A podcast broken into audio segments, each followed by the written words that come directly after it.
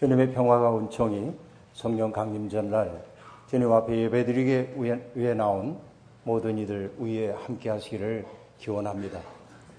성령께서 우리의 메마른 심령 위에 그리고 우리가 살고 있는 이 척박한 역사 위에 내리셔서 모든 나뉘어졌던 것들을 하나 되게 하는 역사가 나타나기를 소망합니다. 부활하신 주님은 제자들에게 너희는 예루살렘을 떠나지 말고 내게서 들은 아버지의 약속을 기다리라고 제자들에게 신신당부하셨습니다. 그래서 제자들은 예루살렘을 떠나지 않고 아픔이 있는 그 자리, 그곳에 함께 모여 기도하기를 힘썼다고 말하고 있습니다. 함께 모여 기도하는 동안 24시간 기도만 하고 있을 수는 없었을 테니까 그들은 어떤 일들을 했을까요? 예수 그리스도와 더불어서 지나왔던 그 시간들을 가만히 반추해 보았을 겁니다. 주님과 만났던 그 순간의 감격, 그분과 함께 갈릴리 땅을 거닐면서 고통받는 사람들의 이웃이 되어 주었던 그날의 행복했던 시간들, 그리고 일어났던 기적으로 말미암아 하나님의 영광을 찬미했던 나날들. 그러나 그들에게 무엇보다도 쓰라린 기억으로 남는 것은 스승이 가장 고통을 받고 있던 그때의 스승 곁을 끝까지 지켜내지 못하고 아, 달아나고 부인하고 비겁하게 등을 돌렸던 자기들의 부끄러운 기억들이 그들의 마음속에 떠올랐을 것이고 그 때문에 그들은 마음속에 일고 있는 그 상처 때문에 몸부림치며 기도하지 않을 수 없었을 것입니다. 바로 그때 성령이 그들에게 임했다고 성경이 말하고 있습니다. 형제들의 장소라고 하는 뜻의 브루더 호프 공동체를 일구었던 하노, 아, 하이노라고 하는 하이니 아놀드라고 하는 사람은 그분의 책을 읽다 보니까 이런 얘기를 하고 있습니다. 성령은 마치 강과 같아서 가장 낮은 곳으로 흐른다라고 말합니다. 그 말 속에 굉장히 강력한 의미가 담아 있습니다. 가장 낮은 곳, 그것은 장소가 아니지요. 그것은 어디입니까? 상한 마음, 겸비한 마음, 찢겨진 마음. 바로 그것처럼 낮은 마음이 세상에 어디에 있겠습니까? 제자들의 그 상한 마음, 낮추어진 마음, 우리로서 아무것도 할 수 없다고 하는 절망에 차이는 그 마음, 그렇기에 하나님의 도우심을 구할 수밖에 없었던 그 마음 속에 성령이 임하게 된 것입니다. 자책과 부끄러움의 강물 속에 그들이 흘러가고 있을 때 하나님은 은총으로 그들을 사로잡아 새로운 사람으로 만들어 주었던 것입니다. 그러자 제자들은 일어섰습니다. 그리고 절망의 자리를 딛고 일어나 세상 앞에 예수가 주님이심을 증언하기 시작했습니다. 일어섰다라고 하는 것이 부활의 강렬한 상징임을 우리는 압니다. 그렇기에 오순절은 제자들의 부활절이라고 말할 수 있을 것입니다. 두려움과 의구심 속에 웅크리고 있던 어둠의 시간은 지나갔습니다. 사도들은 골방문을 박차고 나아가 세상 앞에 섰습니다. 그리고 담대하게 예수의 이름을 전파하기 시작했습니다. 여러분은 그분을 무법자들의 손을 빌어 십자가에 못 박아 죽였습니다. 그러나 하나님께서는 그를 죽음의 고통에서 풀어서 살리셨습니다. 그가 죽음의 세력에 사로잡혀 있는 것은 있을 수 없는 일이기 때문입니다. 이것이 부활절 이후에 사도들의 최초의 선포입니다. 여러분 여기에서 우리가 주목해 봐야 할 것은 무엇입니까? 이전까지 스승으로만 여기고 있었던 예수님이 바로 이 세상을 살리는 강렬한 생명의 힘임을 증언하고 있다는 사실입니다. 성령이 하시는 일이 있다고 한다면 다른 것 아닙니다. 예수가 그리스도이심을 사람들에게 일깨워 주는 것이 성령이 하는 일입니다. 다시 말하면 성령의 도우심이 없다고 한다면 세상에 어떤 사람도 예수님을 주님이라고 고백할 수 없습니다. 성령을 체험한 사람은 어떤 사람입니까? 예수님의 마음과 깊은 일치를 이룬 사람이 되는 것입니다. 세상 사람들이 겪는 모든 고통을 당신과 무관한 고통으로 여기지 않았던 그리스도의 심정이 우리 속에 솟아나오기 시작합니다. 긍휼히 여겨야 할 사람들 긍휼히 여기고 아파하는 사람과 함께 아파하는 마음이 우리 속에 생겨납니다. 이것이 성령이 우리 속에서 하시는 일입니다. 연약하고 무지한 사람들을 보고 못났다 책망하지 아니하시고 그들을 있는 그대로의 모습으로 품어 안음으로 그들 속에 잠들어 있는 가장 아름다운 생명을 일깨워 내셨던 주님처럼 성령에 충만한 사람들은 바로 그런 심정이 되어 세상과 만나게 되는 것입니다. 여러분, 성령 충만한 사람들, 그들은 다른 사람들 앞에 절대로 젠치할 수 없습니다. 왜냐하면 나의 깨진 마음, 나의 부끄러웠던 그 마음 속에 주님이 어떻게 은총으로 다가오셨는지를 느끼기 때문입니다. 그들은 자기처럼 마음 상한 사람들, 그리고 역사 속에서 아무런 전망도 갖지 못한 사람들을 주님께로 인도하여 역사를 선구하는 새로운 존재로 만들기 위해 노력할 뿐입니다. 베드로의 뜨거운 설교를 들은 사람들은 마음에 큰 찔림을 받았습니다. 왜 그럴까요? 그것은 더 이상 갈릴리 어부 출신의 자연인간 베드로의 말이 아니었기 때문에 그렇습니다. 성령의 충만함에서 나오는 그의 말은 에너지로 가득 찬 말이었습니다. 마치 빛이 있으라 하심으로 빛을 창조하셨던 하나님의 말씀처럼 하나님의 영에 사로잡힌 베드로의 말은 그렇게 에너지로 가득 차 있고 생명을 살리는 말이 되었습니다. 그 말은 그들 속에 들어가 사건을 일으키게 되었던 것입니다. 베드로의 말과 만난 사람들은 지금까지 부끄러워서 한사코 숨겨두려고 했던 자기의 부끄러운 모습을 보게 되었습니다. 자기 속에 있는 누추한 마음과 만났습니다. 자기 속에 있는 적대감과 만났습니다. 자기 속에 있는 음흉함과 만났습니다. 자기 속에 있는 음욕과 만났습니다. 그것을 보는 순간 자기가 비참한 사람인 것을 알았습니다. 그래서 그들은 사도들에게 묻습니다. 형제들이요, 우리가 어찌하면 좋겠습니까? 이 질문이야말로 구원의 서곡입니다. 베드로는 그들 앞에 서슴없이 대답합니다. 회개하십시오. 그리고 여러분 각 사람은 예수 그리스도의 이름으로 세례를 받고 죄 용서를 받으십시오.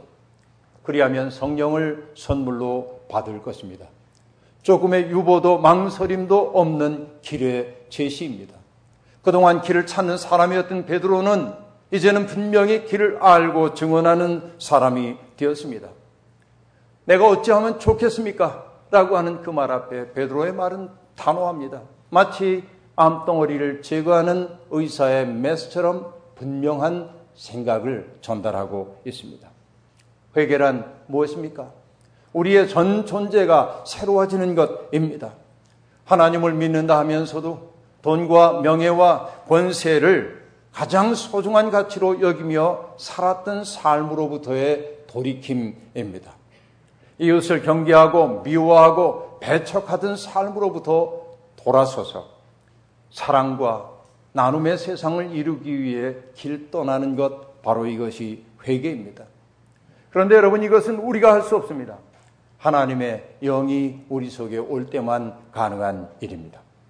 그리고 여러분 회개한 후에 우리가 예수의 이름으로 세례를 받아야 한다고 말하는데 그것은 여러분 교회에서 시행되고 있는 그저 머리에 물을 끼얹는 그 세례만을 의미하는 것 아닙니다. 예수의 이름으로 세례를 받았다고 하는 것은 예수의 운명을 나의 운명으로 받아들였다는 뜻입니다. 다시 말하면 이제부터 나의 삶은 예수 그리스도의 눈과 마음으로 세상과 사람을 대한다는 뜻입니다. 그게 바로 참 사람의 길입니다.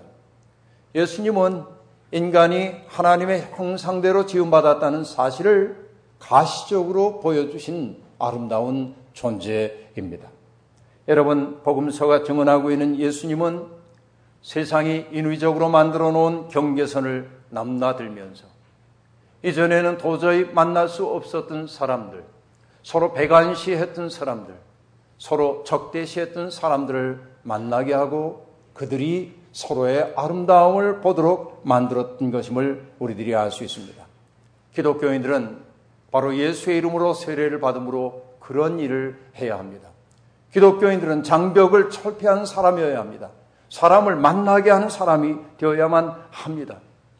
그러기 위해서는 우리의 마음을 지배하고 있는 분열의 영, 누군가를 사랑해야 할 이웃으로 바라보지 못하도록 하는 우리의 마음을 지배하고 있는 그 영이 내쫓겨야 합니다.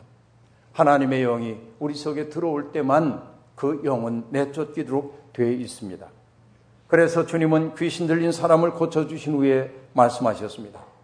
그러나 내가 하나님을 힘입어 귀신을 쫓아내는 것이면 하나님의 나라가 너희에게 왔다라고 말합니다. 하나님의 나라는 내 속에 있는 악한 영이 쫓겨나고 하나님의 영이 내 속에 들어오는 겁니다. 성령 강림절 사건을 통해 그런 사건이 벌어지는 것입니다. 성령은 또한 하나 되게 하는 영입니다. 성령이 임했을 때 모든 사람들이 한 마음과 한 뜻이 되었습니다. 사람들을 갈라놓던 경계선은 모두 사라지고 모두가 정다운 이웃이 되었습니다. 어떻게 이런 일이 가능할까요? 불가능해 보이던 그 일이 순식간에 일어나고 말았습니다. 여러분, 저는 가보지 못했습니다만 미국의 서부에는 데스밸리라고 하는 곳이 있다고 하죠. 죽음의 계곡, 죽음의 뭐 골짜기 그렇게 말할 수 있겠습니다. 비가 내리지 않은 그 지형의 특성상 그 땅에 생명이 자랄 수가 없는 땅이기에 사람들은 그곳을 죽음의 골짜기라고 이름을 지었는지도 모르겠습니다. 그런데 2016년 그곳에서 놀라운 기적이 벌어졌습니다. 꽃들이 만발했던 겁니다. 어찌된 일인가 사람들이 놀라워서 그곳에 찾아갔습니다.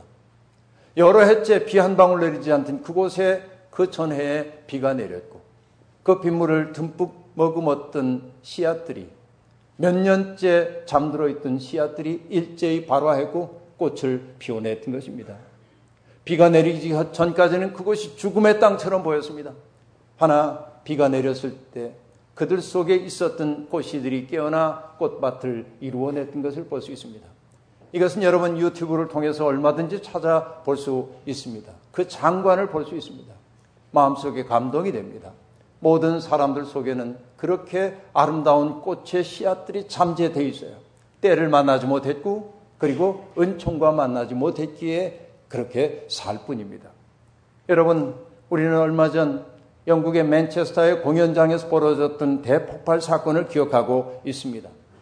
많은 사상자가 났습니다. 많은 사람들이 아비 규환의 공포 속에서 살 길을 찾아 이리저리 뛰고 있었습니다. 그때 그 근처에 머물고 있었던 노숙자들 몇이 부상한 당한 사람들을 보살펴주고 그들을 안전한 곳으로 대피시켜 주었다는 보도를 보았습니다. 그리고 신문이 그들과 더불어 인터뷰를 했습니다. 스티브라고 하는 사람이 했던 말을 횃불 트리니티 대학의 김진혁 교수가 번역해서 옮겨놓은 것을 제가 보았습니다. 스티브는 이렇게 말했습니다. 노숙자이기 때문에 내가 인간의 마음이 없었거나 사람이 아닌 것은 아닙니다. 인간이란 누군가 도움이 필요할 때 가서 도와야 한다는 본능이 있습니다. 만약 제가 그 상처받고 울부짖는 아이들을 버려두고 그냥 도망쳤다면 저는 제 자신을 견딜 수 없었을 것입니다. 라고 말합니다. 저는 그 노숙인의 마음 속에 주님의 영이 함께 한 것이라고 믿습니다. 성령은 바로 그렇게 역사 속에서 작동하는 거예요. 누군가의 아픔을 나의 아픔으로 보듬어 안고 위험을 무릅쓰고 그를 돕고자 하는 마음이 우리 속에 생깁니다. 이게 성령이 하시는 놀라운 일인 것이죠. 주님의 영은 이렇듯 잠들어 있는 사람들의 마음 속에 잠들어 있었던 사랑을 깨워 인간이 되게 하는 힘입니다. 이것이 바로 성령의 역사입니다. 제 책상 앞에 놓여 있는 성공의 대학교 달력 6월 편에는 신영복 선생님의 글귀가 담겨 있습니다. 이런 내용입니다. 사랑한다는 것은 자기를 뛰어넘는 비약입니다. 모든 사랑은 비약으로 이어지고 비약은 다시 비상으로 날개를 펴니다. 한 사람에 대한 사랑은 그 한 사람에 머물지 않고 그가 사랑하는 모든 사람으로 이어지고 어느새 아름다운 사회와 훌륭한 역사에 대한 사랑으로 이어집니다. 저는 이 구절을 읽으면서 정말 놀랐습니다. 왜냐하면 성령께서 하시는 일을 이렇게 정확하게 얘기한 표현을 어느 신학자들의 표현에서도 본 적이 없기 때문에 그렇습니다. 물론 신영복 선생님은 이것이 성령을 의미하는 것임을 알지 못했을는지 모릅니다. 그러나 바로 이것이 성령이 일으키는 사건입니다. 성령이 내 속에 올 때 내 속에 잠들어 있던 사랑이 깨어납니다. 그 사랑은 자기를 뛰어넘게 만듭니다. 그리고 자기를 뛰어넘는 사랑이 내 속에 발현될 때 그 사랑은 공명을 일으켜 더 큰 사랑을 불러일으키고 그 사랑에 응답한 사람들이 공동체를 이룰 때 새로운 역사가 시작되고 새로운 역사와 더불어 하나님 나라의 꿈이 이 땅에 펼쳐지는 거예요. 그러니까 여러분 이것이 정말로 놀라운 얘기가 아닐 수 없습니다. 그렇습니다. 오순절 성령 강림 사건이야말로 교회의 원뿌리입니다. 살아있는 교회는 사람들이 만든 정교한 제도나 조직이나 프로그램이 아닙니다. 교회는 자신의 상처와 연약함을 인정하고 성령이 우리 속에 잠들어 있던 사랑을 일깨워 주셨을 때 그 사랑으로 깨어나 누군가를 동료로 받아들이고 우리 속에 있었던 무정함을 극복한 채 사랑으로 하나 되려는 사람들의 모임. 이것이 교회입니다. 저는 이 땅에 있는 모든 교회가 특별히 우리가 속해 있는 청파교회가 그런 성령의 공동체가 되기를 소망합니다. 성령께서 우리 가운데 오셔서 우리를 일으켜 세워주셔서 우리로 하여금 사랑에 무능하지 않은 일어선 사람들이 되기를 소망합니다. 비겁과 무기력함을 떨치고 일어나 가장 낮은 자리에 서셨던 예수 그리스도가 바로 세상의 중심이요 세상의 구원임을 말로만이 아니라 삶으로 증언할 수 있는 저와 여러분들이 되기를 주의 이름으로 축원합니다. 아멘. 주신 말씀 기억하며 거듭의 기도 드리겠습니다. 하나님 무기력하기 이를 데 없는 삶을 살았던 우리들입니다. 우리 속에서 사랑을 내지 못하고 미움과 갈등 속에 사는 동안 우리는 점점 냉소적인 사람으로 변해가고 있었습니다. 그러나 성령께서 우리 속에 오셔서 잠들어 있던 형제 자매를 일깨워 주시고 우리 곁에 있는 사람들을 따뜻한 사랑으로 바라보고 보듬어 안을 수 있게 해주심을 감사합니다. 오늘 우리 곁에 앉아 있는 사람들이야말로 주께서 우리에게 보내주신 사람들임을 이제는 조금씩 깨닫습니다. 감사합니다. 그 사랑으로 우리를 넘어서겠습니다. 그리고 넘어선 사랑으로 사랑의 공명 일으키겠습니다. 그리고 사랑의 공명으로 우리 아름다운 교회 이루겠습니다. 주님 우리와 동행하시고 우리를 통해 하나님의 꿈 이 땅에서 이루어 주시옵소서. 예수님의 이름으로 기도하옵나이다. 아멘.